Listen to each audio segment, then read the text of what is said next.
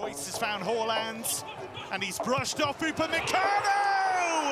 It's 2-0, an outstanding goal from a young man who is already one of the world's best strikers.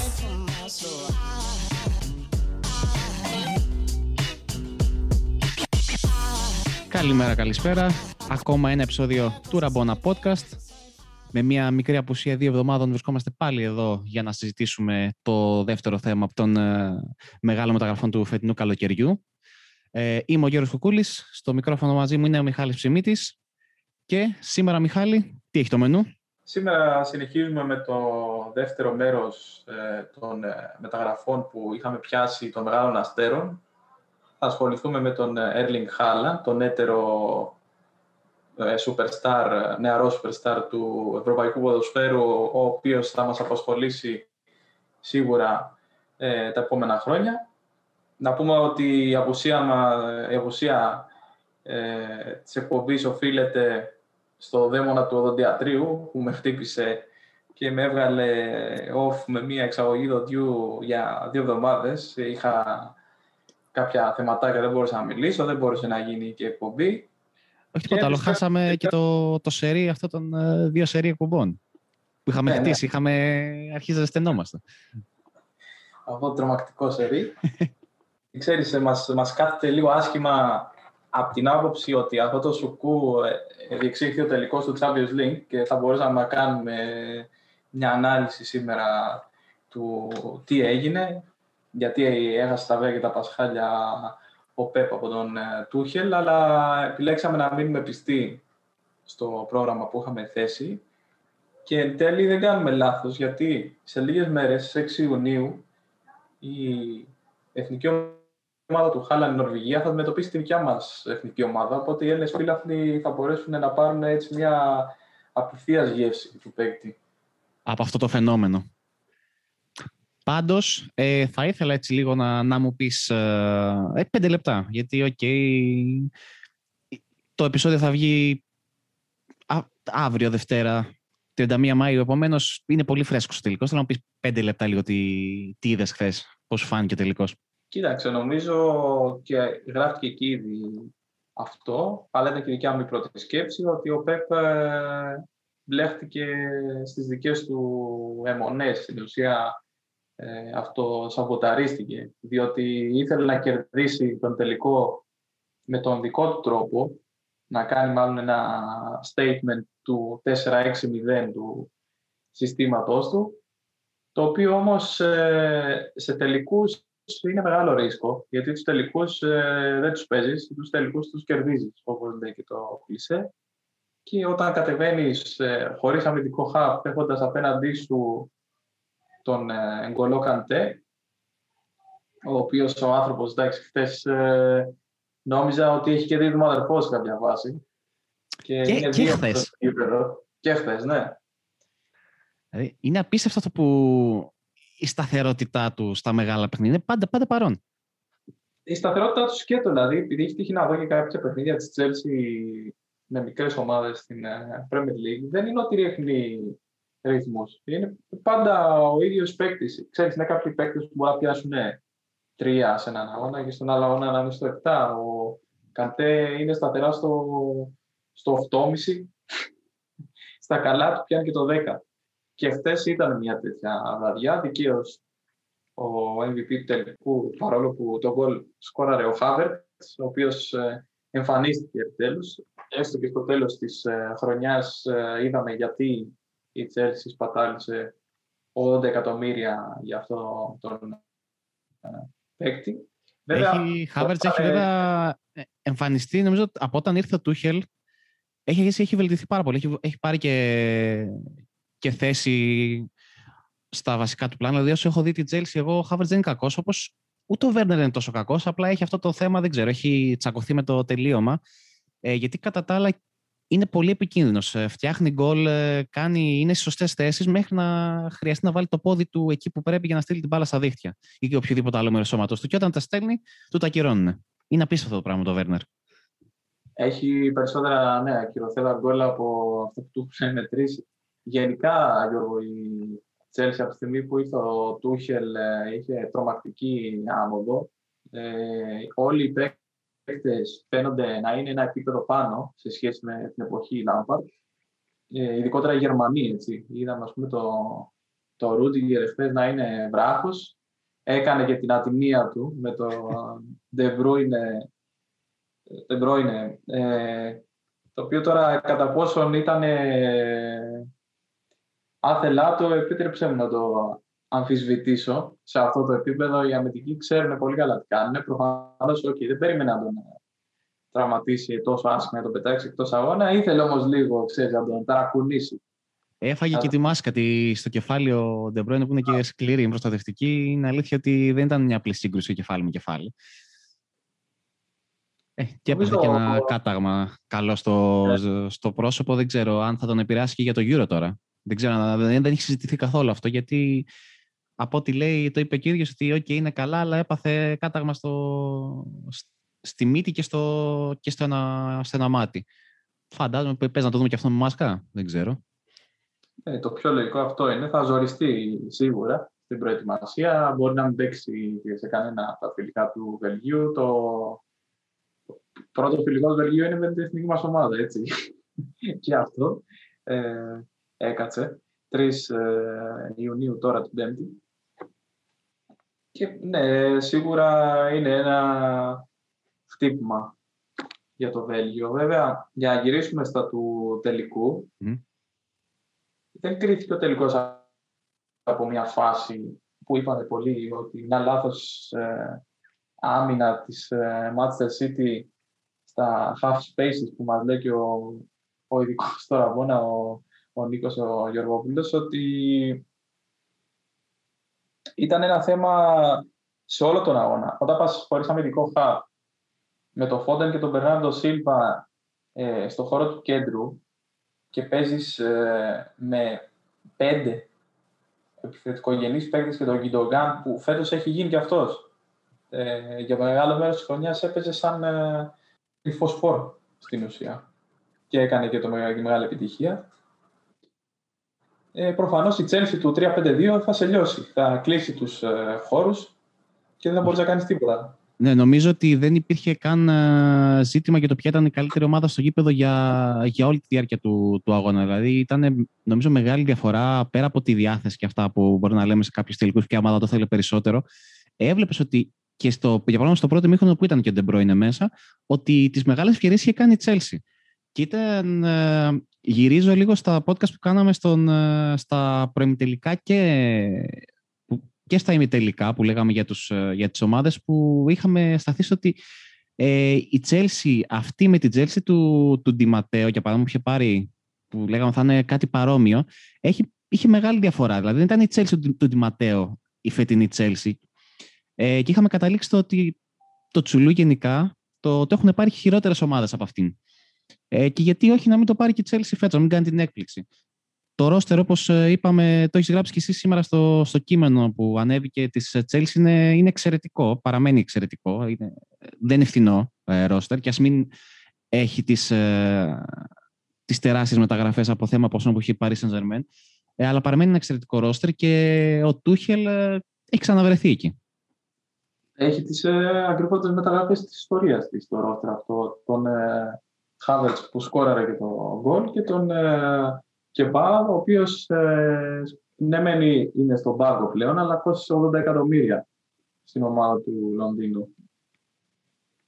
Κοίτα, άμα είχε και στο πρώτο ημίχρονο ε, που έχασε ε, τις ευκαιρίες ο Βέρνερ, αν ήταν ο Ντρογμπά, ας πούμε, μια και έλεγε για ρόστερ τη εποχής Ντιματέου, μπορεί να έχει καθαρίσει και νωρίτερα το παιχνίδι. Και τι θα συνέβαινε ναι, για να το συνδέσουμε με την εκπομπή της σημερινή, άμα ήταν και ο Χάλαν. Καλά, ναι, ισχύει. Ε, και μιας και ανέφερες το όνομα του Χάλαν, μήπως ήρθε και η ώρα να πάμε στο κυρίως μενού και να μιλήσουμε για αυτό που θα ασχοληθούμε το επόμενο περίπου μισάωρο. Για τον Χάλαντ, ο οποίος, ε, όπως ξέρουμε όλοι, είναι αυτή τη στιγμή παίχτης της ε, Dortmund.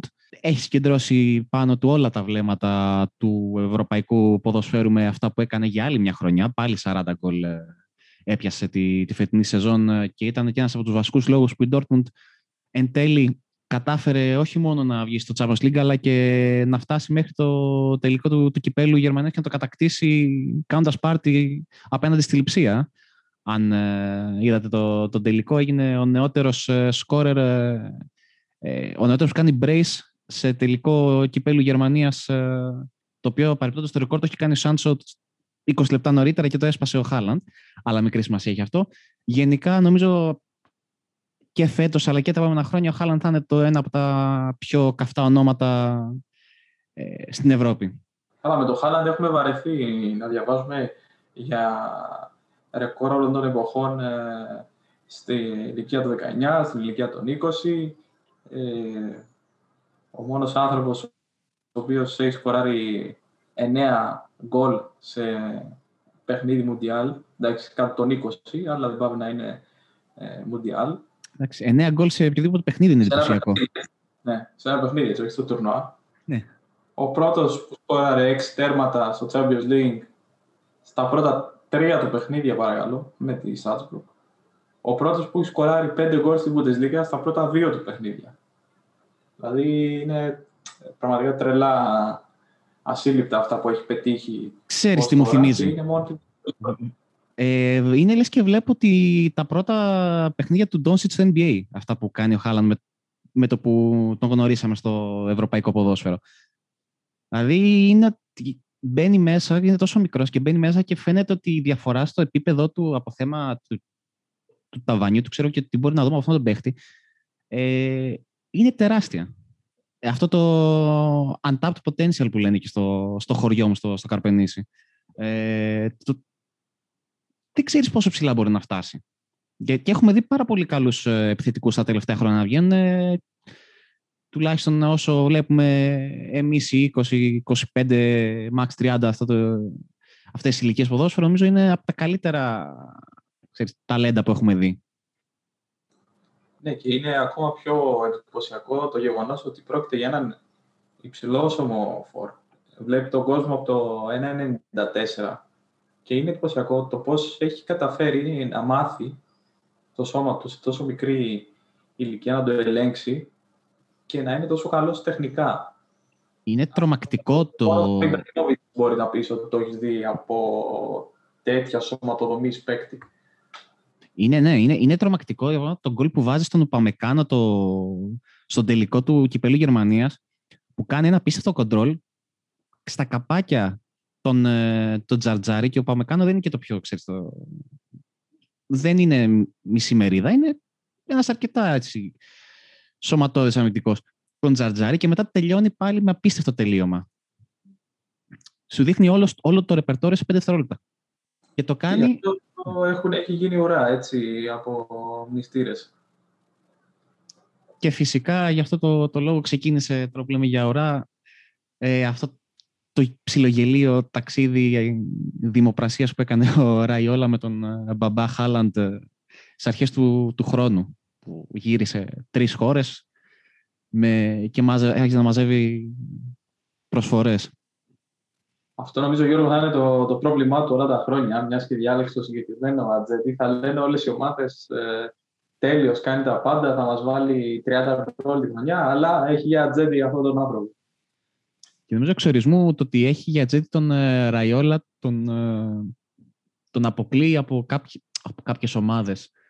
Ίσως από κάποιες ομάδες, ίσως και τον, ε, τον βάζει πιο χαμηλά, γιατί δεν είναι είναι και κάποιοι σύλλογοι που έχουν αποφασίσει ότι δεν, θα, δεν μπορούν να ασχοληθούν με, τα, με τη λογική του Ραϊόλα. Δηλαδή, θυμάμαι, έχω, βλέπω κάποιες ομάδες που αποφεύγουν γενικά να κάνουν business με τον Ραϊόλα. Καλή ώρα η Λίβερπουλ, για να μιλήσουμε ξέρει, για, για τα δικά μας.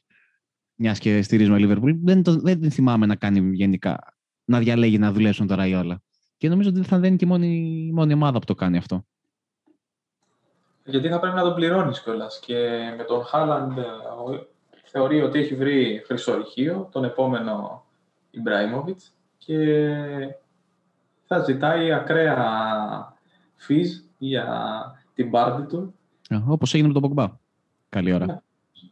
Και για τον πελάτη που ήδη ακούγονται ξέρεις, για μισθούς εφόσον πάει στην Αγγλία ενός εκατομμυρίου λιρών την εβδομάδα. Εντάξει, απίστευτα νούμερα που δεν θα τα δώσει κανείς, αλλά και μόνο ότι έχει το θράσος να τα, να τα ζητήσει, λέει πολλά. Ε, ναι, εντάξει, δεν νομίζω. Κοίτα, θα φτάσει κάποιος, θα βρεθεί κάποια ομάδα που θα πει: OK, δίνω όσο, όσο, αλλά αυτό το, το 1 εκατομμύριο είναι, είναι ακραίο. Είναι ακραίο νούμερο. Νομίζω ότι ε, προσεγγίζει μόνο τον, ε, αυτή τη στιγμή μόνο το μισθό του Μέση. Ένα τέτοιο ποσό, ένα εκατομμύριο λίρες τη βδομάδα. Ε, για παράδειγμα, ο πιο ακριβό πληρωμένο που είναι ο Ντεχέα, αν δεν κάνω λάθος, αυτή τη στιγμή στην Αγγλία, παίρνει λίγο παραπάνω από τα μισά. Παίρνει 570.000 τη βδομάδα. Για να σκουπίζει τον πάγο, ε. Ναι, δηλαδή για να χάνει το τελευταίο πέναλι στο τελικό του Europa League. Ε, δεν νομίζω, εντάξει, πόσα, όσο καλός και να είναι ο, ο Χάλαντ, δεν ξέρω αν οι αγγλικές ομάδες αυτή τη στιγμή είναι διατεθειμένες να φτάσουν σε αυτό το, το ύψος. Το θέμα είναι πάντως ότι όλο αυτό που γίνεται, όλο αυτό το, το ταξίδι, τα ταξίδια του, του Χάλαν, του Ραϊόλα ή τα νούμερα που ανεβαίνουν, κατεβαίνουν, ε, αυτά τα δυσθεώρητα ποσά, ε, δεν ξέρω ακόμα πόσο θα έχουν την ε, εφαρμογή το φετινό καλοκαίρι. Το θέμα του Χάλαν γενικά είναι ένα θέμα το οποίο, όπως και του Εμπαπέ που είχαμε συζητήσει και την προηγούμενη εβδομάδα, είναι δεν είναι τόσο στο βραχυπρόθεσμο κομμάτι της ε, μεταγραφολογίας. Ε, φέτος, έτσι και είναι ιδιαίτερες συνθήκες, ε, αλλά και στην περίπτωση του Χάλαντ έχουμε κάποιες ε, ιδιαιτερότητες που θα αναφέρουμε τώρα. Αφενός, ε, έχουμε το γεγονός ότι αν κάποια ομάδα θέλει να τον πάρει φέτος, θα πρέπει να δώσει ένα τεράστιο ποσό που μάλλον θα πρέπει να προσεγγίσει τις ε, μεταγραφές του Εμπαπέ και του Νεϊμάρ στην, στην Παρή. Ε, και σε μια σεζόν η οποία είναι η πρώτη που βλέπουμε τα αποτελέσματα της πανδημίας σε οικονομικό επίπεδο ε, να εμφανίζονται, το θεωρώ λίγο δύσκολο.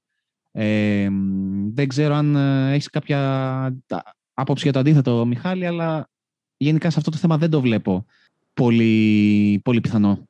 Κοίταξε, έχουν βγει και πολλοί παράγοντες, ε, προπονητές ε, και τα λοιπά, άτομα από τις διοικήσεις τέλος πάντων των ομάδων, οι οποίοι απορρίπτουν ε, μεταγραφές τέτοιου κόστους. Για παράδειγμα, ο Γκουαρδιόλα στη City είχε πει ότι δεν το βλέπει πώς αυτό το καλοκαίρι θα γίνει μια μεταγραφή τύπου Mbappé και Χάλαντ. Η Μπαρτσελώνα, για παράδειγμα, που είναι ένας από τους συλλόγους που έχει βάλει στο στόχαστρο τον Νορβηγό είναι στα όρια χρεοκοπίας, ε, χρωστάει παντού. Ο Πέρεθ είπε για τη Ρεάλ σχετικά βέβαια με τον Εμπαπέ, όχι για τον Χάλαν, ότι υπάρχει το project του, ίσως όχι για αυτό το καλοκαίρι, αλλά για το επόμενο, γιατί όχι. Άρα έχει δοθεί ένα τέμπο, ας πούμε, ότι για φέτος ε, μάλλον ο Νορβηγός θα μείνει στην Dortmund και δεν έχει και λόγο να φύγει τόσο άμεσα από τη στιγμή που η Μπορούσια επιστρέφει στο Champions League με τη ρελάνς που έκανε στα, στις τελευταίες αγωνιστικές στην Bundesliga και πρόλαβε την τετράδα. Μπορεί, ξέρεις, να δώσει άλλη μια χρονιά τα διαπιστευτήριά του στην ε, Γερμανία, ίσως και να κοντράρει λίγο περισσότερο την ε, Bayern για τον τίτλο και μετά να φύγει με τα 75 εκατομμύρια που είναι η ρήτρα που είχε τεθεί εξ αρχής ε, στο συμβόλαιό του και να βολέψει και τους ε, επίδοξους μνηστήρες και την Dortmund, η οποία τον είχε στο, είχε στο μυαλό της για την επόμενη σεζόν. Κοίτα, αν κρίνουμε και από αυτά που λένε και στην Μπορούσια, τουλάχιστον μέχρι πρόσφατα ο, ο, ο Μάικαλ Τσόρκ, ο τεχνικός διευθυντής, είχε πει ότι ο Χάλαντ φέτος δεν πρόκειται να φύγει. Λέει όσο και να πάει, όσο ψηλά και να, να πάει το, το ποσό, εμείς δεν θέλουμε να τον διώξουμε. Βέβαια, σε αυτές τις δηλώσεις προφανώς ε, πάντα υπάρχει ένα, ένα ποσό που θα πείσει και τον πιο δύσκολο ε, το πιο δύσκολο εκπρόσωπο ομάδας να, να πει το OK, αλλά είναι αυτό που λες, ότι πάρα πολλοί σύλλογοι δεν είναι στη θέση να, να φτάσουν σε αυτό το ποσό που δεν θα μπορεί να πει όχι. Οι Dortmund και παράλληλα να δώσουν και τα λεφτά που θέλει ο παίχτης και να δώσουν και τα λεφτά που θέλει και ο Ραϊόλα το σημαντικότερο. Ε, και φυσικά βλέπουν όλοι το καλοκαίρι 2022 με τεράστια έτσι, ε, ανυπομονησία μπροστά τους. Γιατί για να παίχτη στην ηλικία του Χάλαντ, γιατί είναι πολύ μικρός, ε, δεν νομίζω ότι είναι και θέμα το να περιμένει κάποια ομάδα ε, ένα χρόνο. Ok, okay, προφανώς ε, όταν κατεβεί το ποσό τόσο χαμηλά, γιατί για τα δεδομένα του Χάλαντ και τα δεδομένα που έχει, που είχε φτάσει μέχρι πέρσι, ε, που είχαν φτάσει μέχρι πέρσι μεταγραφές στο ευρωπαϊκό ποδόσφαιρο, το 75 είναι, πολύ, είναι ένα σχετικά χαμηλό ποσό. Για το να πέσει τόσο χαμηλά, έχει και το κακό ότι θα γίνει μία, μάλλον, ε, δημοπρασία για το ποιος θα δώσει τα περισσότερα στον παίχτη. Δηλαδή θα πάμε, πιθανολογώ εγώ ότι θα πάμε με το που τελειώσει αυτή η μεταγραφική περίοδος του καλοκαιριού, θα πάμε ξέρω, το Σεπτέμβριο, τον Οκτώβριο, max και θα αρχίσουν να σκάνει ομάδες που θα δίνουν στην Dortmund τη ρήτρα του, του παίκτη και θα, είναι, θα παίρνουν το ελεύθερο για να μιλήσουν με τον εκπρόσωπό του. Επομένως, από τότε μέχρι το καλοκαίρι θα είναι ποια ομάδα θα ικανοποιήσει πρώτη τον, ε, τον Ραϊόλα και τον Χάλαντ. Και ποια ομάδα προφανώς, ε, αν, δεν τον, ικανο, αν τον ικανοποιήσει, θα έχει και το, θα είναι και, και ικανή να κρατήσει την, ε, τον λόγο του, του παίκτη και του ατζέτου. Γιατί φαντάζομαι ότι μέχρι να έρθει η μεταγραφική περίοδος του καλοκαιριού δεν θα μπορεί να πάρει επίσημη μορφή ή όποια συμφωνία. Εκτός και αν η Dortmund δώσει την έγκρισή της ότι, OK, από το Γενάρη το ανακοινώνουμε και τέλος. Για να, να ερεμήσει και αυτή και να απολαύσει και τον παίχτη μισό χρόνο κανονικά. Κοίτα, το ζήτημα της ηλικίας που έδεσε είναι πολύ σημαντικό από την άποψη ότι δεν μπορείς να απαιτήσεις από ένα ε, παιδί, στην ουσία, ε, 21 ετών, να έρθει στον ε, σύλλογό σου και να του αλλάξει τη μοίρα. Έτσι. Οπουδήποτε και αν πάει, θα πρέπει να γίνει μια προετοιμασία, να μπει στο σύστημα της ομάδας, να μπει στο νέο κλίμα της ομάδας, να υπάρχουν γύρω του ε, έμπειροι παίκτες, ε, αξιόλογοι, οι οποίοι να μπορούν να τον ε, καθοδηγήσουν. Δεν μπορείς, για παράδειγμα, να περιμένεις ε, σωτήρα ε, τον 21. Ούτε καν ο Μέση με τον Κριστιανό δεν ήταν σε αυτό το επίπεδο στα 21 τους. Κανείς δεν ζήτησε από το Μέση στα 21 να οδηγεί στην Παρτσελώνα. Το ίδιο και για τον Κριστιανό στη United. Μόνο η Παρή με τον Εμπαπέ το έχει κάνει αυτό.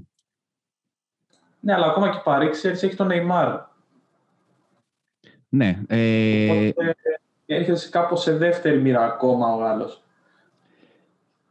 Κοίτα, και αυτό είναι και καλό για, την, για οποιαδήποτε ομάδα τον αποκτήσει, γιατί θα ξέρει ότι έχει ένα παίχτη ο οποίος, ε, επειδή είναι ακριβώς σε τόσο μικρή ηλικία, ε, για να μιλήσουμε λίγο για, τον παίκτη και τι προσφέρει σε οποιαδήποτε ομάδα τον αποκτήσει, ε, είναι ουσιαστικά σε μια ηλικία που ακόμα μαθαίνει και μπορεί να προσαρμοστεί ιδανικά σε οποιοδήποτε σύστημα τον βάλεις.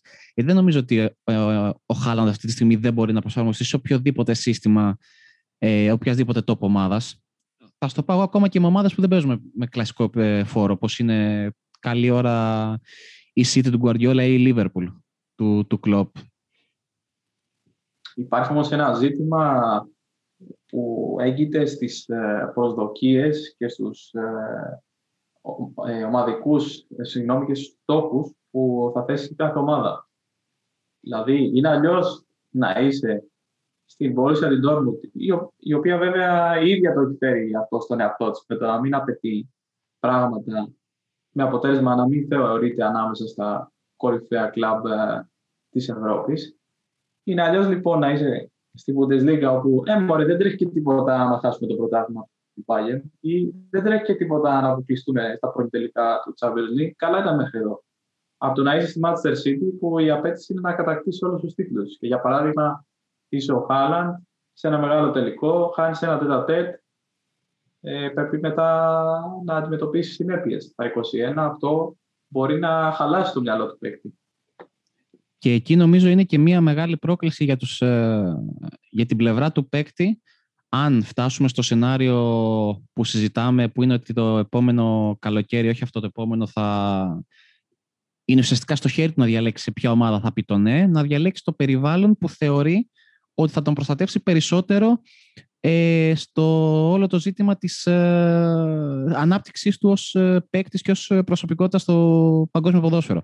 Δηλαδή, ok, okay, μπορεί να να είναι, ξέρω, κάθε παίκτης θέλει να παίξει στη Real Madrid στην Μπαρσελόνα, αλλά μπορεί με το λίγο πιο ανθρωποφαγικό κλίμα που υπάρχει στο Ισπανικό ποδόσφαιρο τα τελευταία χρόνια, νομίζω ακόμα και σε σχέση με την ε, Αγγλία που η Αγγλία πάντα ήταν, αγαπούσε το ταμπλόιτ λίγο παραπάνω. Η Ισπανία τελευταία το έχει ποδοσφαιρικά τουλάχιστον έχει να το ξεπεράσει και σε ό,τι έχει να κάνει με τη Real και την Παρσελόνα πάντα, έτσι. Ε, και να κοιτάξει να δει ότι ίσως να μην πρέπει να κάνω αυτή την, ε, την κίνηση. Αν δεν μου δώσουν τουλάχιστον τις, ε, τις δικλείδες ασφαλείας που θέλω για να, να αναπτυχθώ. Κοίτα, στο τέλος της ημέρας, όπου και αν ε, ο Βασίλης να πάει, θα χρειαστεί κάποια στιγμή εκεί να ενηλικιωθεί. Θα φάει και τη σφαλιάρα του, δεν θα είναι πάντα ο κορυφαίος που θα βάζει hat-trick σε κάθε μάτς. Κάποτε δεν θα τραβήξει και θα είναι και χρήσιμο για την ε, εκπαιδευτική διαδικασία, ας το πούμε έτσι, για να γίνετε όλο και καλύτερος παίκτης και να εξελίσσετε. Επίσης, πρέπει να κοιτάξουμε γύρω και το εμπορικό κομμάτι, το οποίο στις μέρες μας ε, ίσως να μπει και σε πρώτη μοίρα σε κάποιες περιπτώσεις βλέπετε Neymar στην Paris saint συγκριτικά με το αγωνιστικό.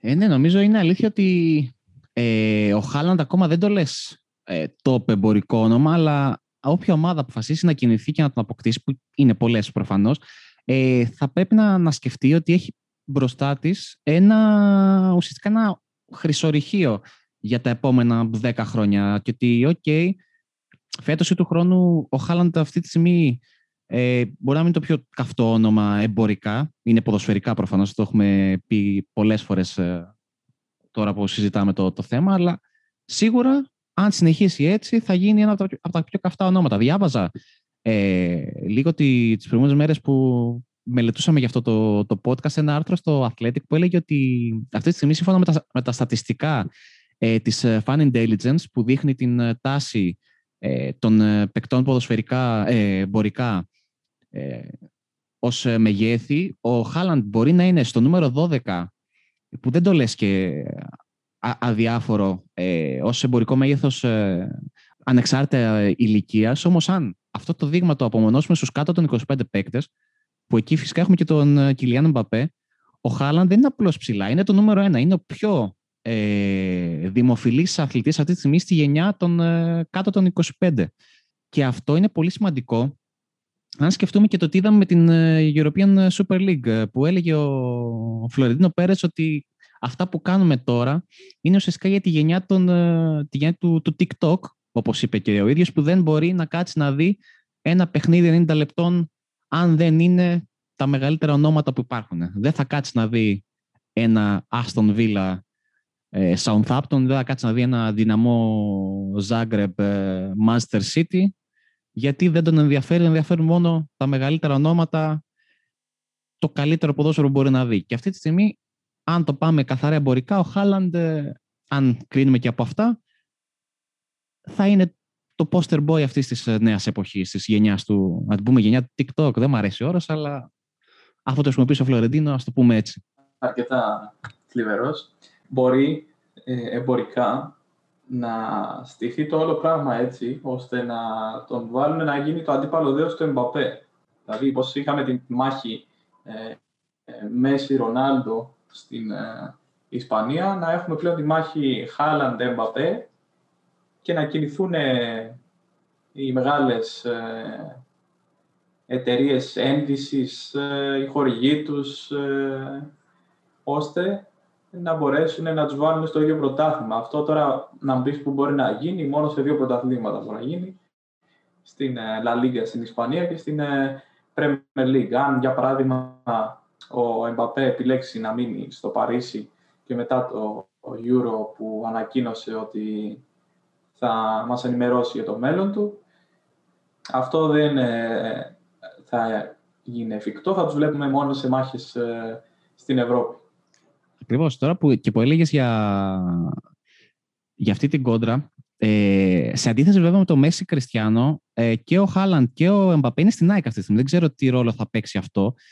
Ε, γιατί αν, ε, σκεφτείς ότι η κόντρα Μέση Κριστιανό ήταν και μια κόντρα Nike Adidas. Δηλαδή όλο αυτό το, το δίπολο στα πάντα. Real Barcelona, Μέση Κριστιανό, Nike Adidas. Τελείως ε, τέτοιο. Ε, τώρα η, αυτή τη στιγμή το, το μεγάλο asset το έχει Nike και τα δύο. Δεν ξέρω βέβαια μην αλλάξει τίποτα τα επόμενα χρόνια. Για την ώρα, ναι. Γιατί μπορεί αυτό που σου είπα πριν, να τους βάλουν στο τρυπάκι να ανταγωνιστούν μεταξύ τους για το ποιος είναι ο κορυφαίος, ειδικά αν αρχίσουν ε, οι χρυσές μπάλες να πηγαίνουν μονόπατα, πώς πήγαινε ας πούμε, για πολλά χρόνια με, στον Μέση και ο Κριστιανό έβραζε στο ζουμί του. Ε, αν για παράδειγμα η Μπαπέ πάρει ένα τέτοιο προβάδισμα, κάποια στιγμή θα χαλαστεί ο, ο Χάλαντ και θα τον βάλει στο στόχαστρό του. Το θέμα είναι όμως ότι ποιος μπορεί να πάρει τον Χάλαντ; Να το πάμε εκεί. Να αρχίσουμε λίγο να, να βλέπουμε. Ok, okay, με ορίζοντα το 2002, αλλά να το δούμε από τώρα, μιας και το συζητάμε αυτό. Ποιες είναι οι επιλογές; Πρακτικά, ε, αν το πάμε με βάση την, ε, τη λογική, οι ομάδες οι οποίες μπορούν να καλύψουν τις απαιτήσεις του Χάλαντ είναι σε δύο-τρεις χώρες. Δηλαδή, Αγγλία, Ισπανία και η Paris Saint-Germain. Δεν ξέρω αν υπάρχει κάποια άλλη ομάδα που θα μπορούσε και κάποια άλλη χώρα που θα μπορούσε να, να κυνηγήσει τον, ε, τον Νορβηγό. Ναι, αυτό είναι το, το αγαπημένο μου σημείο, όπως και με Εμπαπέ, όπου επιχειρηματολογούμε υπέρ ε, ή όχι κάποιας, ε, κάποιου super club. Να πούμε ποια είναι η ειδοποιώς διαφορά πρώτα σε σχέση με τον Εμπαπέ. Ο, ο Γάλλος, αν θέλει, μπορεί να μείνει στην Paris saint και να μην χάσει τίποτα Ούτε σε χρήματα, ούτε σε προβολή, ε, ούτε στην ε, διεκδίκηση τίτλων και να έχει και έτσι και λίγο πιο εύκολο έργο στο πρωτάθλημα. Αν και φέτος είδαμε ότι η Λίλ έκανε την έκπληξη στην ε, Γαλλία. Αντιθέτως, ο Χάλαν για να μεγαλώσει ποδοσφαιρικά και να μπορέσει να διεκδικήσει τα πάντα, μοιάζει αδύνατο να μπορέσει να το προσφέρει αυτά η Ντόρμουντ. Άρα, εάν ας πούμε για τον Εμπαπέ δεν θα μας κάνει εντύπωση το να μείνει για χρόνια στο Παρίσι, για τον Χάλαντ θα είναι οπωσδήποτε ένα σοκ. Και προσωπικά δεν το βλέπω καθόλου να έρχεται λογικά το επόμενο καλοκαίρι που μπαίνει σε ισχυρότητα των 75 εκατομμυρίων θα κουνήσει μαντήλι.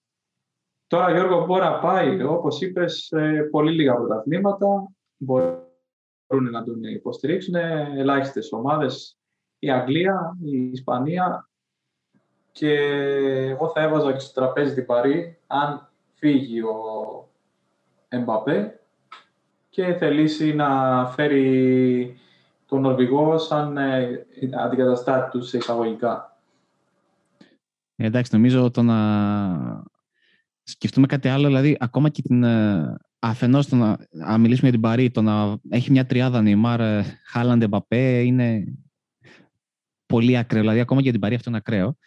Και το να κοιτάξουμε άλλα πρωταθλήματα. Πού να πάει στην Ιταλία. Αυτή τη στιγμή μία, μία ομάδα ξόδευε ίντερ και είδαμε πώς κατέληξε αυτό.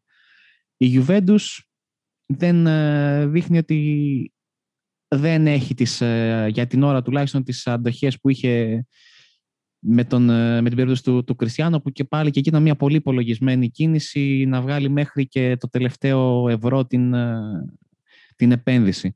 Ε, οπότε εξορισμού πάμε στα δύο μεγάλα πρωταθλήματα και την, ε, την Παρή. Okay, θα την, άμα είναι, μπορούμε να αναφέρουμε πιο μετά ως ε, μπόνους. Α ξεκινήσουμε με, τις, ε, με τους παθολογικούς spenders, τους δύο Ισπανούς. Ναι, να μιλήσουμε λίγο για την Real Madrid της αρχικά. Ε, έχει συζητηθεί, ας πούμε, στη Μαδρίτη ότι αν δεν καταφέρει η Real ε, να ενεργοποιήσει το project Mbappé, η επόμενη κίνησή της θα είναι ο Erling Haaland. Μοιάζει προφανώς αδύνατο για φέτος που υπάρχει και οικονομικό ζήτημα στην Real και με την ε, φόρμα που έδειξε φέτος ο Καρύμ Μπερζεμά δεν χρειάζονται νιάρι. Όμως ε, για το χρόνο ποιος ξέρει; Ναι, ακριβώς φέτος. Ο, ο Γάλλος θα βαδίζει στα 35 του. Ε, η Real θα ψάχνει ένα αστέρι και αν ο Εμπαπέ έχει ρίξει άκυρο, είναι σίγουρο ότι θα κοιτάξει προς την ε, μεριά του Νορβηγού. Αλλά να σου πω την αλήθεια, δεν την βλέπω μπροστάρι στις ε, επιλογές του. Τώρα πάμε και στην Παρτσελώνα. Ε, όπως είπες και πριν για το γελίο ταξίδι του Νορβηγού με τον Ραϊόλα, πέρασε και από τη Βαρκελόνη ο Χάλαντ. Τα είπε εκεί και με την ε, προηγούμενη βέβαια διοίκηση της Μπαρτσελώνα, σημαντικό, όχι με το Λαπόρτα. Ε, οικονομικά τα πράγματα στην ε, Καταλωνία είναι πολύ άσχημα αυτή τη στιγμή. Προέχει σίγουρα η ανανέωση του Μέση και έπονται όλα τα υπόλοιπα. Έγινε και μια κίνηση η οποία δείχνει κάποια πράγματα, δηλαδή ότι ο Βαϊνάλντο μου πήγε στην Παρσελώνα, ε, τον υπέγραψε με λιγότερα χρήματα από αυτά που έπαιρνε στην Λίβερπουλ, άρα σάλιο, για να το πούμε λαϊκά, δεν υπάρχει. Όπως και με τον Αγκουέρο. Μεγάλη μείωση σε σχέση, αυτό που φημολογείται τουλάχιστον, ότι θα πάρει σε σχέση με αυτό που έπαιρνε στη, στη City. Ακριβώς. Και το ότι πάει ο Αργεντινός εκεί μοιάζει σαν να λέει η Μπαρσελόνα ότι αν κρατήσω και το Μέση στην επίθεση, και έχω και τον Griezmann προφανώς, στην επίθεση είμαι καλυμμένος για τα επόμενα χρόνια. Άρα αμέσως αμέσως η περίπτωση του Νορβηγού δυσκολεύει. Βέβαια, ε, θα γυρίσω στο, στο θέμα που λέγαμε αυτό που, που είπα πριν στην εισαγωγή το, το παθολογικών ε, spenders. Ε, λέει ο Ραϊόλα σε κάποια φάση ε, εκεί στο ταξίδι που έκανες στην Ισπανία ότι okay, δεν μπορώ να μπω στα βιβλία τα οικονομικά των Ρεάλ και Μπαρτσελώνα αλλά η ερώτηση δεν είναι αν μπορούν να πληρώσουν τον, ε, τον Χάλαντ, είναι αν τους συμφέρει να μην τον πληρώσουν. Και επειδή εντάξει είναι ο Ραϊόλα όσο εκνευριστικός και να είναι στις πρακτικές του, νομίζω αν όχι ο κορυφαίος ε, μέσα στους τρεις κορυφαίους μάνατζερ στην, ε, αυτή τη στιγμή στον κόσμο. Ε, θα κρατήσω ένα μικρό παράθυρο να τους πείσει στο τέλος ότι πρέπει να τα δώσετε. Δεν ξέρω που θα τα βρείτε, αλλά πρέπει να τα δώσετε. Αν και για να σου πω την άποψη τη δικιά μου για το που πιστεύω ότι θα καταλήξει, δεν, δεν νομίζω ότι θα είναι στην Ισπανία, ε, γιατί τον, ε, θα τον έβλεπα και με βάση την ιστορία του ε, ας μην ξεχνάμε ότι ο πατέρας του, του Χάλαντ ε, έχει παίξει πολλά χρόνια στην Αγγλία. Ο ίδιος ο Έρλινγκ έχει γεννηθεί στο, στο Leeds. Ε, θα τον έβλεπα στην Αγγλία. Νομίζω μου ταιριάζει και περισσότερο από πολλές απόψεις και αγωνιστικά και εμπορικά και, και από θέμα ιδιοσυγκρασίας. Είναι ένας παίκτης που θα τέριαζε στο αγγλικό πρωτάθλημα. Και νομίζω είναι μια καλή ευκαιρία να πάμε στην Αγγλία και να δούμε τις εκεί ομάδες, αν δεν έχεις προσθέσει κάτι ε, στους Ισπανούς. Ε, το μόνο που έχω να πω είναι ότι αυτό που λες ε, με το σχόλιο του, του Ραϊόλα ε, είναι μεγάλη κουβέντα αυτή που είπε. Αλλά είναι πάνω σε αυτό που ανέφερα πριν με τον Εμπαπέ, βλέπει το δίπολο περισσότερο. Βλέπει τον Εμπαπέ στη Ρεάλ, τον Χάλαν στην Παρσελώνα και αυτό που λέει στην ουσία ο, Παμπώνηρος Ατζέντης είναι ότι επειδή η La Liga δεν έχει το στάτους της Premier League, χρειάζεται αυτούς τους παίκτες, αυτό το δίπολο, που θα τραβήξει το πρωτάθλημα, όπως τράβαγε επί χρόνια η κόντρα Μέση Κριστιανό, η οποία έμπαινε πάνω από την κόντρα Real Barcelona. Ε, αυτό που λέει είναι ότι χρειάζεται το πρωτάθλημα την κόντρα Χάλαν Εμπαπέ για να την τραβήξει, για να το τραβήξει. Αλλά για τους λόγους που ανέφερες και εμένα μου φαίνεται πολύ πιο ταιριαστό να πάει στην Αγγλία. Το θέμα είναι πού; Ναι, και η, η οικογενειακή σχέση που υπάρχει με τον πατέρα που έχει αγωνιστεί στη Manchester City, κατά κύριο λόγο που είναι από τους μνηστήρια, εντάξει, έχει αγωνιστεί και αλλού ο πατέρας του, αλλά η Λίτσα, ας πούμε, δεν μπορεί, δεν έχει τα χρήματα για να τον πείσει ακόμα. Κρίμα, γιατί θα ε, ήταν πολύ ωραία να βλέπαμε ένα δίδυμο Μπάμφορντ Χάλαντ. Με προπονητή τον Πιέλσα. Θα ήταν πολύ σουρεάλ, πολύ, πολύ εντυπωσιακό. Εξαιρετικά σουρεάλ, ναι. Άρα, αμέσως, αμέσως, ε, πρώτος βληστήρας είναι η Manchester City. έπαιξε ο Αλφίνγκε, ο πατέρας του εκεί πέρα. Ε, θα, θα θυμούνται κάποιοι και την ε, ξεγυρισμένη κλωτσιά που έφαγε από τον ε, Ροϊκίν, αυτή την εκδικητική κλωτσιά που πάλι λίγο του κόψει την καριέρα. Πρακτικά του έκοψε την καριέρα. Ουσιαστικά μετά απλά έπαιζε ποδόσφαιρο για να παίζει. Δεν ήταν ο ίδιος.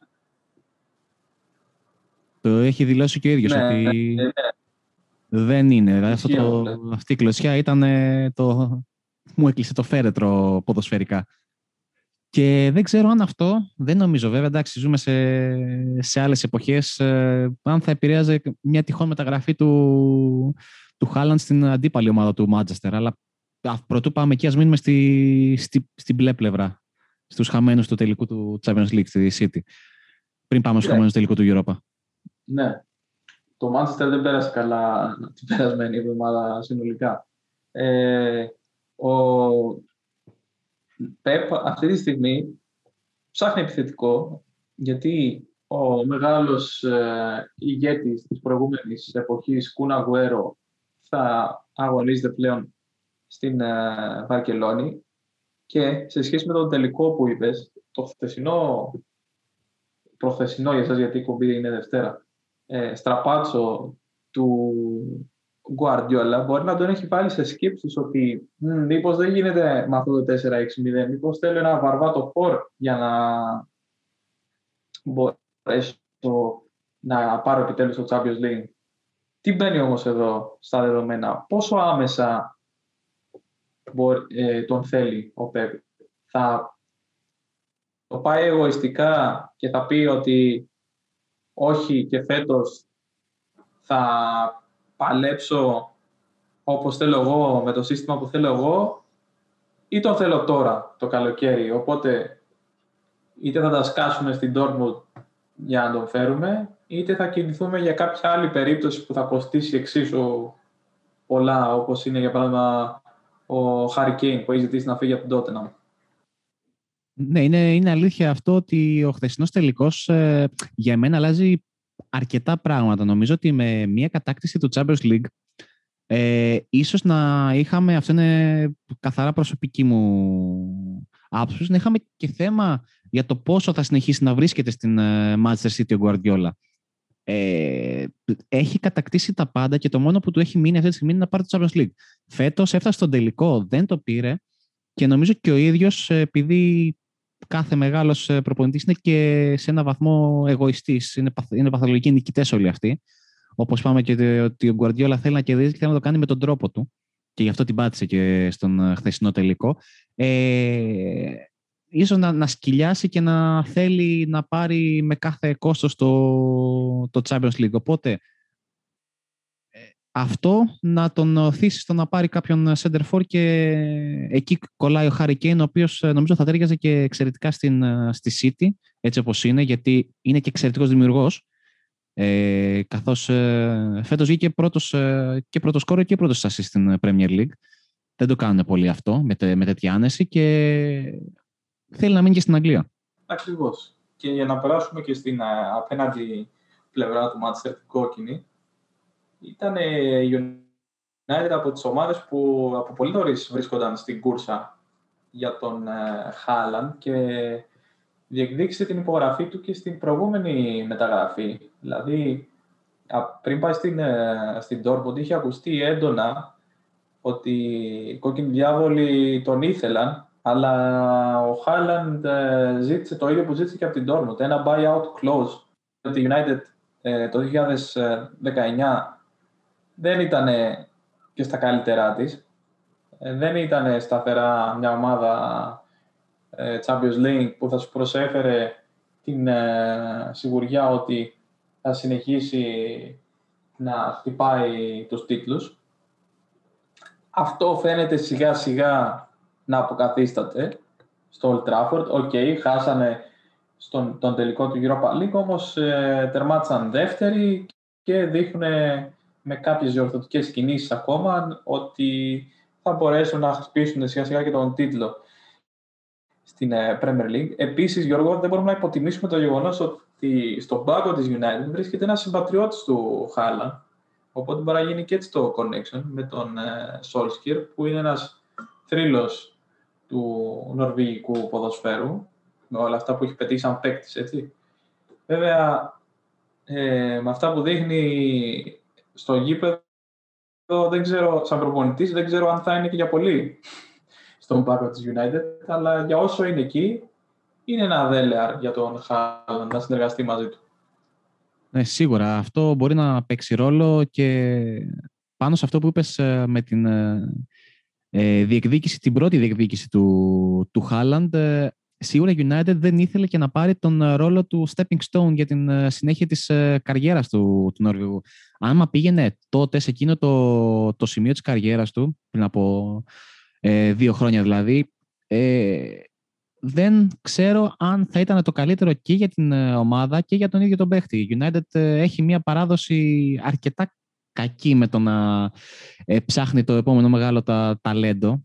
Το έχει, έχει καταφέρει να, να κάψει παίκτες όπως ο Μαρσιάλ, όπως ο Ντεπάι, πάρα πολλοί παίκτες που πήγαν νεαροί στη United εκείνης της προηγούμενης περίοδου που δεν ήταν και το πιο λειτουργικό πράγμα στον κόσμο. Ε, τώρα που έχει αρχίσει να συνέρχεται λίγο σαν οργανισμό η United, αν και με αυτά που γίνανε τελευταία με την Super League ε, έχει, πολλά προβλήματα διοικητικά, αλλά έχει αρχίσει και το βρίσκει και πανέρχεται στο υψηλό τουλάχιστον αγωνιστικό επίπεδο. Έχει αρχίσει, και, έχει αρχίσει και συνέρχεται και μην ξεχνάμε φυσικά ότι έχει πάρα πολύ καλές σχέσεις με τον Ραϊόλα λόγω της ε, μεταγραφής Pogba. Ε, οπότε αν ε, τυχόν αποφασίσει να μπει δυναμικά στο, στη διεκδίκηση του, του Χάλαντ, όλα αυτά νομίζω θα παίξουν ε, το ρόλο τους. Όπως φυσικά και αν ε, ο Σόλσκερ ε, παραμείνει στο, στο τιμόνι. Και δεν ξέρω μήπως αυτή η παραμονή του, παρά το γεγονός ότι δεν έχει εντυπωσιάσει και στο πώς παίζει ποδόσφαιρο United, συνδέεται και με το Χάλαντ. Πολύ πιθανό. Και εγώ τη βλέπω τη United σαν front runner από την άποψη ότι υπάρχει και θέμα στο 9. Γιατί το Καβάνι, ο okay, καλός χρυσός, θα είναι και του χρόνου εκεί, αλλά το 22 λογικά είτε θα φύγει ή θα ε, αποκτήσει βασικά περιορισμένο ρόλο. Άρα, με, χωρίς να υπάρχει κάτι πολύ αξιόλογο από πίσω, ο Μαρσιάλ είναι μία φορ, μία είναι extreme, ο Greenwood το ίδιο, ο Rashford το ίδιο. Ε, βάλε και στο τσουκάλι ότι η United ψάχνεται πολύ άσχημα για έναν άλλο παίκτη της Dortmund, τον Jadon Sancho. Μην γίνει αυτή η μεταγραφή και μετά, ξέρεις, να τους πάρει πακέτο να είναι δύσκολο. Θες και πάει με το λογική παίρνω τον τέτοιο. Τον έναν να πάρω τον ένα φέτος και τον άλλο του χρόνου. Να δώσω 100 για τον Σάντσο και του χρόνου με τα 75 πάω και πάρω τον, ε, τον Χάλαντ και μου βγει ένα πολύ ωραίο πακετάκι, 175 εκατομμύρια. Και έχω κλείσει τα, τις ανάγκες μου για τα επόμενα 10 χρόνια. Ναι, και ίσως αν δημιουργήσει ένα καλό προηγούμενο το παιδινό καλοκαίρι, δίνοντας καλά λεφτά για τον Σάντσο να μπορεί να μιλήσει πιο εύκολα. Ναι, ναι, ναι, ακούω αυτό που λες. Μ' αρέσει. Και μπορεί να και να συμβεί. Τώρα για κάποιον άλλον από την Αγγλία, ε, να πάμε λίγο σε ταμάς στη, στη Λίβερπουλ. Και δεν πάμε. Δεν ξέρω. Ε, ναι, για πες. Ε, δεν είμαι πολύ αισιόδοξος. Βέβαια, ποτέ δεν ξέρεις ε, με τις σχέσεις που έχει ο, ο Κλόπ με την Dortmund. Μήπως ε, μπορούσε να βρει μία δίωδο στη, τουλάχιστον να αρχίσει να μιλάει με τον παίκτη, αλλά από εκεί και πέρα, άμα πάμε σε πλειοδοτήσεις, ε, η Λίβερπουλ το έχει χάσει λίγο από χέρι την υπόθεση. Ναι, ζητηματάκι στο 9 υπάρχει. Ναι, μετά την κακή φετινή χρονιά του Φιρμίνο. Ο Ζώτα δεν νομίζω ότι μπορεί ξέρεις, να είναι αυτή η καθοριστική λύση ε, στη θέση του Φόρ. Αλλά υπάρχουν τα λεφτά. Πάντα αυτό είναι το πρόβλημα με την FSG και αν θέλει να τα δώσει. Για φέτος σίγουρα όχι, όμως τα 75 και με μια πώληση, για παράδειγμα, του Μανέ δεν θα το άκουγε σαν ε, λογική. Ε, τα 75 είναι αρκετά πιθανό. Δηλαδή, σου λέω ότι αν ε, τυχόν το αποφασίσει ο Κλόπ, ε, και θα μπορέσουν να βρουν σίγουρα ένα πάτημα και να πατήσουν πάνω και στη ρήτρα και να μπουν στην συζήτηση. Απλά είναι το θέμα ότι δεν ξέρω ε, αν έχουν την υπομονή, έχουν τη διάθεση και αν έχει και ο, η πλευρά του παίχτη τη διάθεση να μπει στην διαδικασία να συζητήσουν για το πού μπορεί να φτάσει ο μισθός του, του παίκτη. Ε, αγωνιστικά όμως θεωρώ ότι ο Χάλαν μια χαρά θα ταιριάξει στη Λίβερπουλ. Δεν νομίζω ότι είναι θέμα του... Ο συγκεκριμένος παίκτης είναι τόσο καλός και τόσο εύπλαστος ε, αν τον δούμε και πώς ε, τα χαρακτηριστικά του που με, ειδικά με προπονητή σαν τον Γκλόπ θα, κάνει, θα είναι απίστευτα ε, όμορφο το αποτέλεσμα που θα μπορούσαμε να δούμε. Απλά δεν νομίζω ότι είναι αγωνιστικό το θέμα. Αν τυχόν καταφέρει και πείσει την ε, διοίκηση της Λίβερπουλ ότι αξίζει να κάνουμε το βήμα παραπάνω και να δώσουμε, να ξεφτυλιστούμε στα λεφτά που θα δώσουμε σε, στον πατέρα του και στον ατζέτη του και να το κυνηγήσουμε μέχρι τέλους, τότε μπορεί. Αλλά είναι πολύ μεγάλο το αστερίσκος. Βέβαια δεν θυμάμαι πότε έκανε τελευταία φορά η Λίβερπουλ μια τέτοια κίνηση. Ίσως ας πούμε ο Φερνάντο τώρα να μπορεί να θεωρηθεί, ξέρεις ένας παίκτης που ήρθε για να πάρει την ομάδα από το χέρι. Επί Κλόπ δεν έχει γίνει κάτι τέτοιο. Ήρθαν κάποιοι παίκτες για να αποτελέσουν ασφάλεια στα μητόπισθεν, ο Άλισον και ο Βαντάικ οι ακριβές ε, αγορές. Αλλά ακόμα και οι Μανέ Σαλάχ, όταν ήρθαν, δεν ήταν οι Μανέ και Σαλάχ που ξέρουμε σήμερα, που είναι υποτίθεται οι superstar ε, της ομάδας. Το ίδιο ισχύει και για τους παίκτες της μεσαίας γραμμής. Άρα δεν είναι στη λογική της Liverpool αυτό. Ακριβώς. Και είναι και το, αυτό που έχουμε πει με το τι θα πάρει ο, ο παίχτης. Δηλαδή, ήρθαν, έδωσαν τα 80 για τον ε, και τα πώς έδωσαν για τον Άλισον τα 75. Αλλά το θέμα είναι ότι σαν συμβόλαια οι παίκτες δεν είναι ότι παίρνουν κάτι εξωπραγματικό. Ε, ακόμα και έτσι ήταν το άνοιγμα που έκανε η Liverpool ήταν καθαρά ε, λογιστικά ορθό έδωσε ε, κάτι, τον Κουτίνιον προκειμένου, έδωσε και, και κάτι άλλο και αυτό που, που πήρε ήταν με βάση τα δεδομένα που έχασε. Δεν άνοιξε μεγαλύτερες τρύπες. Και αν τα 75 εκατομμύρια για, την, για το transfer fee έχουν κάποια λογική, τα άλλα δεν είναι στη λογική της Liverpool. Επομένως, ε, νομίζω για, για αρχή μπορούμε να τη βάλουμε στο δεύτερο ή και τρίτο ε, tier διεκδίκησης του, του PEC. Δηλαδή και κάτω από τις δύο του Manchester και κάτω από την, ε, τις Ισπανικές και ίσως κάτω θα έλεγα και για, για, από την Chelsea άμα θες να πάμε εκεί. Λίγο.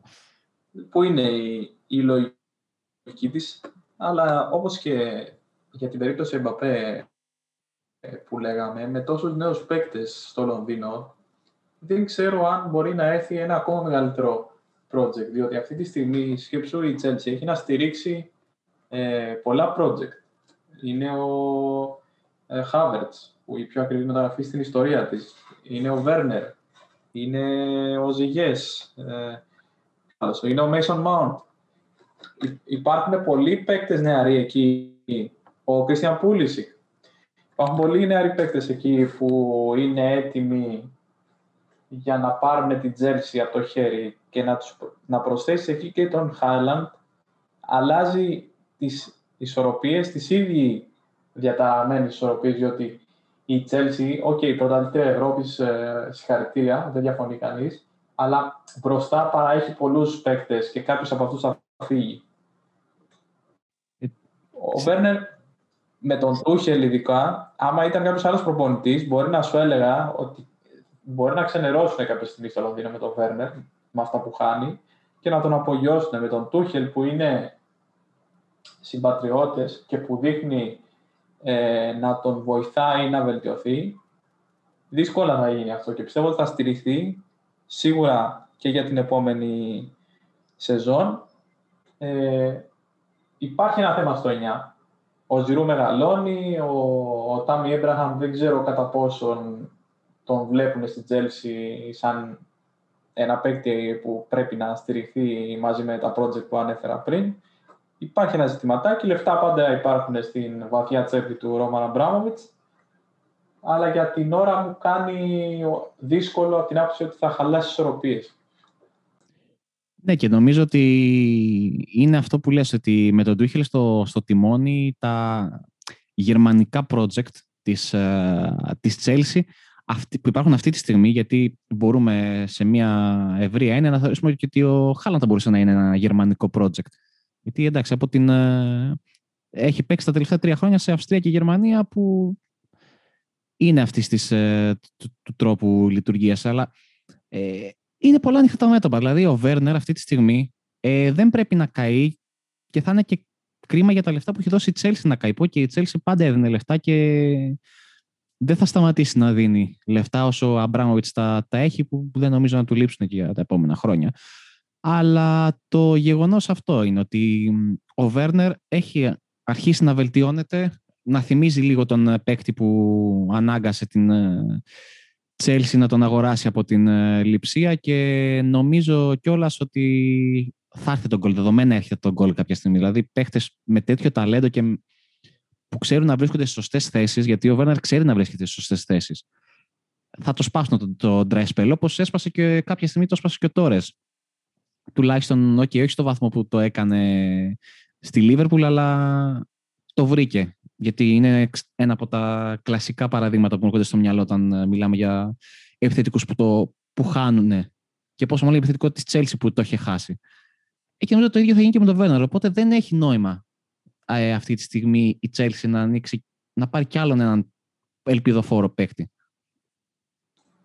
Πάντως, Γιώργο, μία από αυτές τις έξι θα είναι που είπαμε, δηλαδή τις δύο Ισπανικές, τις δύο του Manchester, την Liverpool και την Chelsea. Δεν μπορώ να δω πώς κάποιος άλλος σύλλογος μπορεί να ικανοποιήσει οικονομικά και σε επίπεδο διεκδίκησης τίτλων τις ε, επιδιώξεις του Νορβηγού. Η τότε να μας πούμε θα μπορούσε να δώσει τα χρήματα ε, για μεταγραφή. Δεν νομίζω να, ε, από τα, αυτό θα πάρει το game λογικά, αλλά δεν νομίζω να μπορούσε να καλύψει τόσο τους μισθούς, όσο και τις επιδιώξεις του Χάλαντ. Η Arsenal είναι πολύ μακριά. Ε, χρειάζεται να φτιάξει πρώτα το club culture, να επιστρέψει επιστρέψει στο Champions League, έχει πολλά βήματα ακόμα.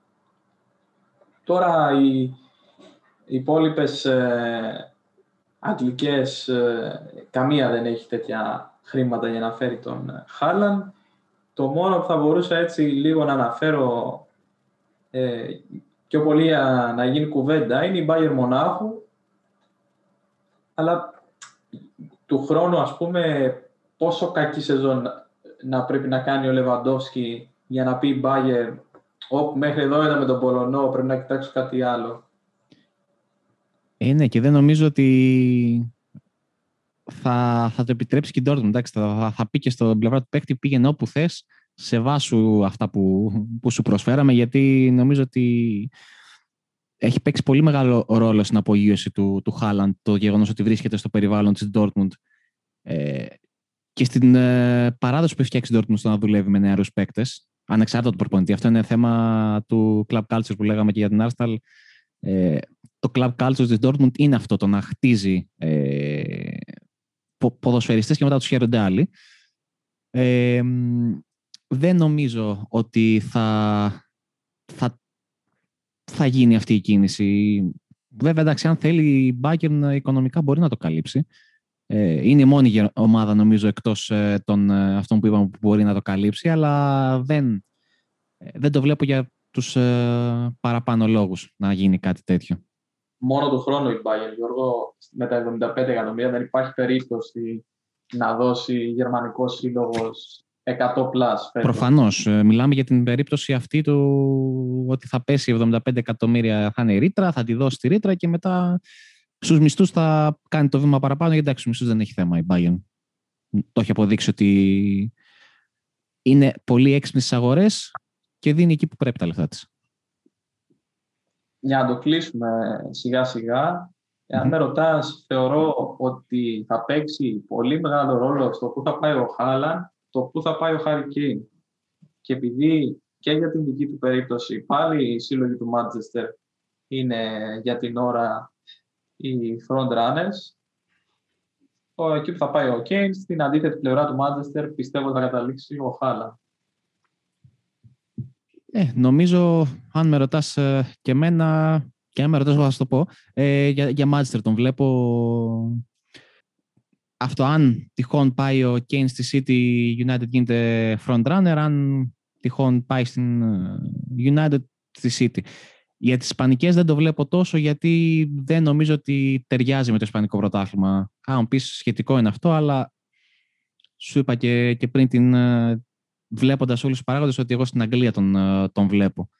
Ε, και αν πρέπει να διαλέξω κάπου, θα είναι το, το Manchester. Θα ήθελα πάρα πολύ να το δω στο Liverpool, αλλά για πολλούς λόγους το θεωρώ δύσκολο. Ε, νομίζω ότι μπορούμε να το κλείσουμε σιγά σιγά αυτό αφού είπαμε και τις ε, απόψεις μας γιατί μια κουβέντα τέτοια δεν είναι και να τραβάει και παραπάνω, δεν ξέρω αν διαφωνείς. Ε, κοίτα, πάντα έχει ενδιαφέρον. Ε, είμαι σίγουρος ότι σε καφενιακό επίπεδο ε, έχει γίνει αυτή η κουβέντα σε πολλές γωνιές ε, της Ευρώπης. Πάρα πολλοί φίλαθλοι ε, δεν ξέρω που έχουν αγωνία. Ε, τους άρεσε αυτή, ξέρεις, η... αυτός το σούσουρο, το σούσουρο γύρω από τους δύο παίκτες. Σε ποιον δεν αρέσει, ανεξάρτητα ναι. από τους παίκτες. Πόσο μάλλον όταν είναι αυτά τα μεγέθη. Η μεταγραφολογία είναι η αμέσως μεγαλύτερη απόλαυση μετά τους αγώνες. Και για κάποιους δεν είναι και η πρώτη. Σωστό, ισχύει, ισχύει.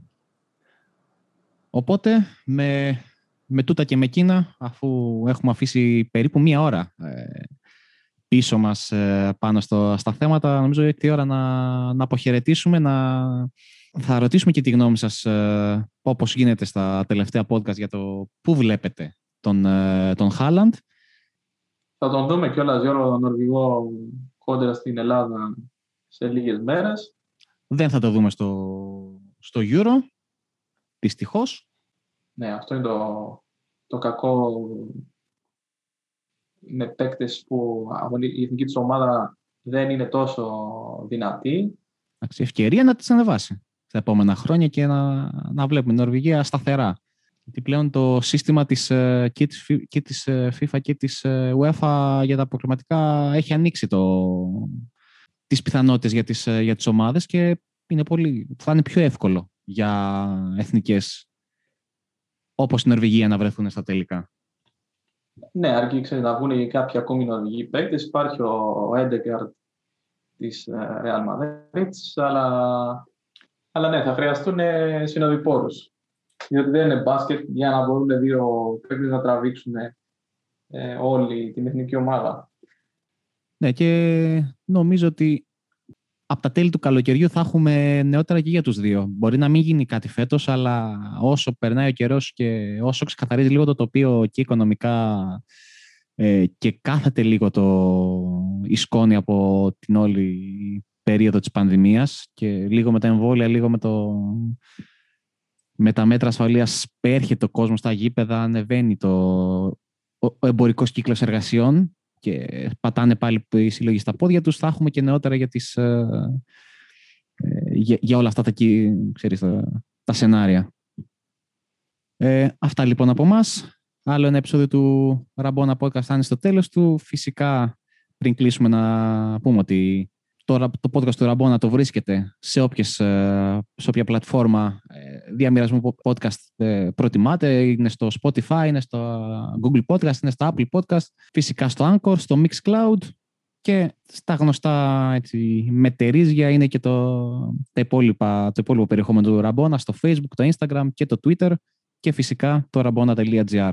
Το, το περιεχόμενο όλο αυτό το διάστημα είναι μπόλικο. Έχουμε ε, κάθε δεύτερο Σάββατο ήδη ένα side project που τρέχει το, το Podball, στο οποίο έχουν, έχουν συζητηθεί αρκετά ενδιαφέροντα θέματα. Προηγούμενος καλεσμένος ήταν ο πρόεδρος του, του ΨΑΠ, ο Γιώργος ε, Μπαντής, που συζήτησε αρκετά θέματα ενδιαφέροντα για το ποδόσφαιρο των τελευταίων ημερών και φυσικά τις επόμενες μέρες ξεκινάει το μεγάλο ραντεβού του, του καλοκαιριού, το Euro, στο οποίο εγώ και ο Μιχάλης θα έχουμε και τη χαρά να βρεθούμε ε, σε ένα παιχνίδι. Θα ταξιδέψουμε στη Βουδαπέστη στο τέλος του Ιουνίου για το ε, Πορτογαλία-Γαλλία.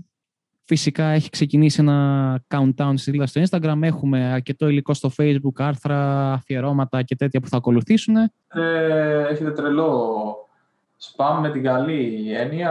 Θα, το ραμπόνα θα μετατραπεί με ελάχιστες εξαιρέσεις που θα κάνουμε για το Copa America και για την πορεία της εθνικής ομάδας μπάσκετ στο Προολυμπιακό σε ένα πόρταλ για το Euro. Έρχονται πολύ ωραία πράγματα. Ε, θα ανοίξουμε αρχικά λίγα στο Fantasy για να χωθούμε όλοι να ανταγωνιστούμε. Θα ανοίξουμε γκρουπάκι στο ηλεκτρονικό άλμπουμ της Πανίνη να ανταλλάξουμε αυτοκόλλητα και κάθε μέρα θα έχουμε αφιερώματα, άρθρα, ποστάκια, αξιολογήσεις, ε, ψηφοφορίες, ε, τα πάντα όλα για το Euro. Έτσι. Όλα εκτός από την εθνική. Σωστό. Οπότε θα βλέπετε αντένα, αλλά θα ενημερώνεστε από εμάς. Έτσι. Αυτά λοιπόν από εμάς. Καλή συνέχεια και τα λέμε την επόμενη εβδομάδα.